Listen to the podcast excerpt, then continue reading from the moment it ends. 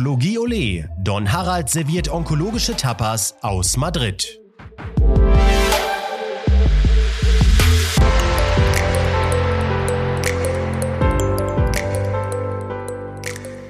Hola aus Madrid. Ich begrüße Sie ganz herzlich wieder vom ESMO und ich freue mich, meine äh, langjährige Wegbegleiterin wieder an meiner Seite zu haben. Anke Reinacher-Schick, Chefärztin in Bochum und auch erste Vorsitzende der Arbeitsgemeinschaft der internistischen Onkologen.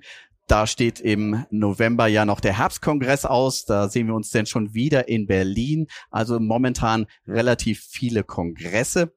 Und ähm, du bist gar nicht alleine gekommen, sondern du hast eine ganz große Gruppe mitgebracht. Erzähl mal. Ja, vielen Dank, lieber Harald. Auch von meiner Seite herzlich willkommen hier in Madrid. Ja, wir haben ein, ich sag mal, neues Format der AIO für unsere Young Medical Oncologists. Die Idee hatte tatsächlich die Lungengruppe im letzten Jahr. Es geht um ein Kongressstipendium. Unsere Young Medical können sich für dieses Stipendium bewerben. Und dann sind beispielsweise für die Lungengruppe, glaube ich, fünf Leute da, zwei für die Kolongruppe. Und die Jungen können eben buchen ihre Reise selbst und kriegen das von der AIO praktisch wieder oder kriegen das vergütet und unterstützen. Und dann bin ich sehr dankbar, ist die fördernde, Interess äh, die fördernde Mitglieder der, der AIO, sind einige Firmen, die uns hier unterstützen und es eben ermöglichen, dass wir, ich glaube, wir sind insgesamt mit allen Mentoren Mentees zusammen um die 25 Leute jetzt.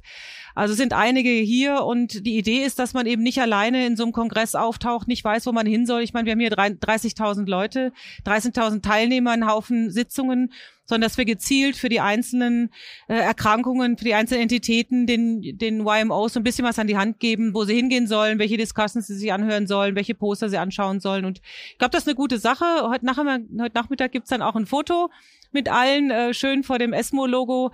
Und äh, ja, also wir hoffen, dass die, es gibt wahrscheinlich hinten raus auch noch einen Kongressbericht, der publiziert werden soll in der ORT. Da wird sich äh, Ralf Hofheinz und, und die Silvi Lorenzen drum kümmern. Und ich glaube, es ist eine gute Sache, weil wir dann so eine Art Wrap-up haben vom Kongress und die Möglichkeit über die fördernden über die Pharma dann eben äh, junge Leute zum Kongress zu bringen. Ich glaube, das ist eine tolle Sache.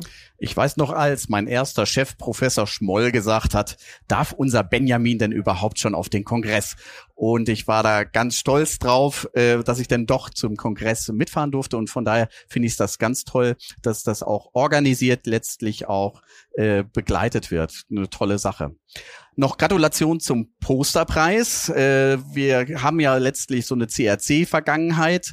Ähm, Gibt es denn da was Neues beim kolorektalen Karzinom? Naja, so richtig viel Neues gibt es nicht. Vielen Dank nochmal für den, ja, der Posterpreis. Unsere YMO aus Bochum, die Irak Mekshu, hat die Arbeit zusammengestellt, gemeinsam mit unserem Pathologen. Es geht da um Early Onset Colorectal Cancer. Ich glaube, das ist ein ganz wichtiger Aspekt, dass eben viel, viel mehr Menschen viel früher erkranken. Das wird eine große Auswirkung haben auf unsere Screenings. Das wird unbedingt auch in die Community, muss auch in die Hausärzte getragen werden. Das ist Thema dieses Posters. Und ja, ansonsten, ich sag mal so, so richtig viel haben wir jetzt bislang nicht gesehen zum Kolonkarzinom. Es waren zwei Arbeiten gestern zum Rektum. Da wissen wir nicht genau, was wir daraus machen sollen. Und ich glaube, zu der metastasierten Erkrankung war ich jetzt auch nicht begeistert. Das, was heute kommen wird, ist zu G12C. Ne, die Codebreak kommt heute genau. in der Plenary Karas. Session. Auch da nochmal herzlich, herzlichen Glückwunsch an die Kollegen. Es war auch mit deutscher Beteiligung. Ich glaube, Dominik Modest ist auch mit auf dem Paper. Also auch wirklich Glückwunsch da an die Gruppe.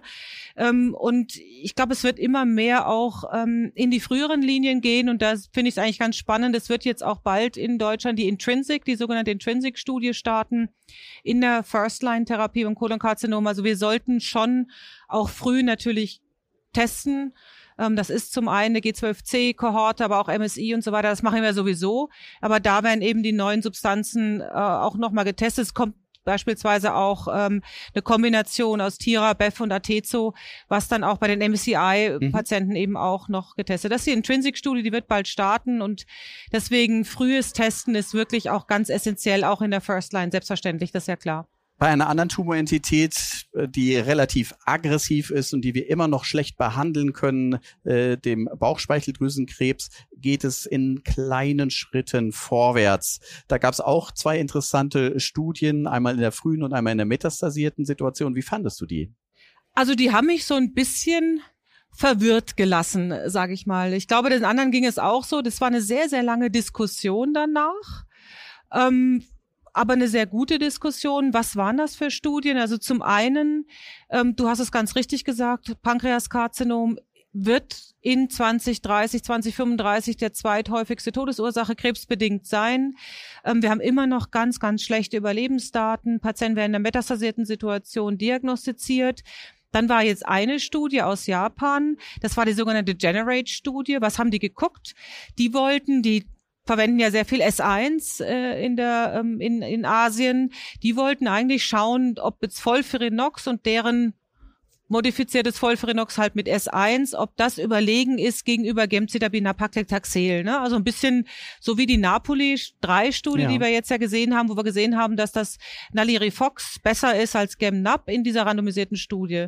Ähm, das war jetzt ein bisschen, ich sag mal, überraschend. Die mussten die frühzeitig schließen, weil die gesehen haben, dass tatsächlich das Gemnap besser war und zwar im Overall Survival bei 17 Monaten lag und das Volferinox nur bei 14 Monaten und dieses S1 Irox, also S-Irox eben auch nur bei 13,6 Monaten. Also es ist unklar, warum es so ist. Es gab relativ viel Fragen dann, was die Toxizität, wie war es mit der Dosisdichte, oder ähm, war das irgendwie eine Subgruppe, die man besser definieren muss und die dann profitiert haben? Also das hat mich ehrlich gesagt so ein bisschen verwirrt zurückgelassen. Das wird, glaube ich, nicht dazu führen, dass wir jetzt äh, unseren Standard ändern. Also bei fitten Leuten geben wir wirklich sehr gerne das Vollferinox. Das ist eigentlich auch unsere Primärtherapie.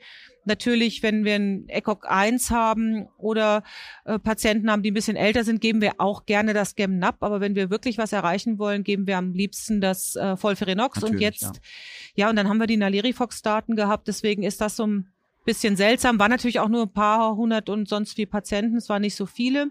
Ja, und die zweite Studie fand ich auch eigentlich sehr interessant. Das ist das Thema beim resektablen, borderline-resektablen Pankreaskarzinom. Ich glaube, da haben wir ja in den letzten Jahren einige Studien gesehen. Ja. Einmal die Neolab von Volker Kunzmann.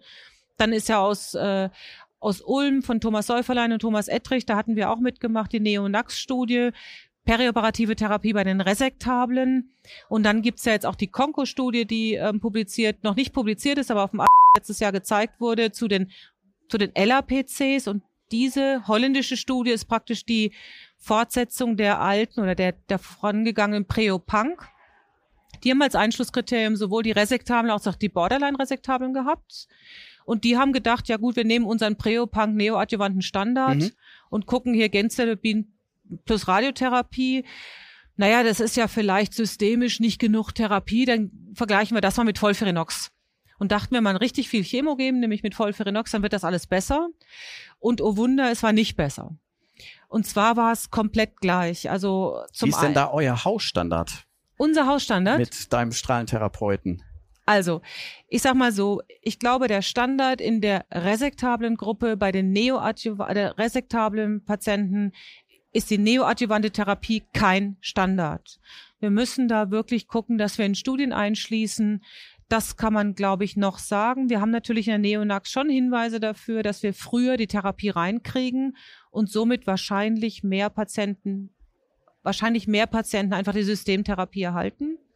Wenn wir die Borderliner angucken, da versuchen wir schon zu sagen, okay, das sind Borderline-resektibles Pankreaskarzinom, diese können wir neoadjuvant behandeln und unser Standard ist Volferinox eine andere Tumorentität, die auch relativ selten ist, weil sie vielleicht auch aufgrund der verbesserten Diagnostik immer geringer wird. Das sind die Patienten mit einem sogenannten Karzinom unbekannten Primarius. Und da gab es auch eine große Studie, die Copisco-Studie, die äh, vorgestellt wurde. Und die fand ich auch wirklich sehr interessant, weil es da auch letztlich um das Testen äh, letztlich der Molekularpathologie des Tumors geht. Ja, ich glaube, die Copisco ist eine ganz wichtige Studie, die du ansprichst. Ähm, da auch noch Glückwunsch wirklich zu der ganzen Gruppe. Ähm, Alvin Krämer ist ja der Last Author und ist ja derjenige, der es maximal vorangetrieben hat, ist in Heidelberg und äh, ist einfach derjenige, der, ich glaube, das wirklich massiv ähm, auch unterstützt hat. Natürlich auch ähm, von der Firma Roche, dass die Studie durchgeführt werden konnte. Was wurde da untersucht? Ähm, ich glaube, wichtig ist zu wissen, wir haben bei der Copisco gesehen, dass wenn der Behandler denkt, er hat einen Kupp, dann ist es vielleicht kein KUP. Ne? Also 1500 Patienten sind gescreent worden, im Endeffekt sind 630 oder was eingeschlossen ja. worden, die Studie. Warum? Das weil wenn man die nachanalysiert hat und wirklich nochmal in so einem zentralen Panel, wenn ich das richtig verstanden habe, in einem zentralen Panel geguckt habe, ist das wirklich ein Kupp, dann sind einige rausgeflogen, weil man gesehen hat, Mensch, das ist doch ein Speicheldrüsenkarzinom oder wie auch immer. Also ich glaube, man muss schon wirklich diese neuen ESMO-Guidelines, die Herr Krämer auch publiziert hat, und ich glaube, die sind wirklich sehr, sehr gut, die sollte man sich echt zu Gemüte führen. Ich finde das wirklich gut, auch Niedrigrisiko-Kupp. Ja. Hm versus High-Risk-Cup, dann seinen Pathologen auch quälen, wenn ich ein Adenokarzinom habe, das da und da lokalisiert ist, dann ist der und der Marker gemacht worden. Und dann wurden halt, weiß ich nicht, mehr als die Hälfte der Patienten sind rausgeflogen.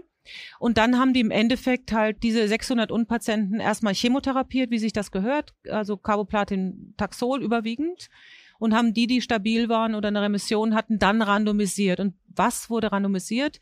Man hat halt eine ganz ausgedehnte ähm, molekulare Testung gemacht und dann wurde diese Molecular Guided Therapie gegenüber einer Standard, ich weiß, Chemo weiter.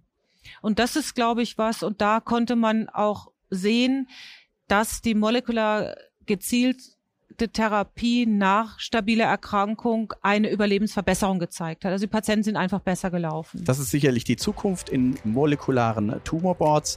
Ich freue mich ganz herzlich, dass du die Zeit dir genommen hast, hier in Madrid mit mir zu sprechen. Wir sehen uns in vier Wochen in Berlin und äh, freue mich auf ein Wiedersehen. Ganz herzlichen Dank, liebe Anke. Ja, lieber Harald, vielen Dank und gerne alle eingeladen nach Berlin zum IO Herbstmeeting und herzliche Grüße auch von meiner Seite nochmal aus Madrid.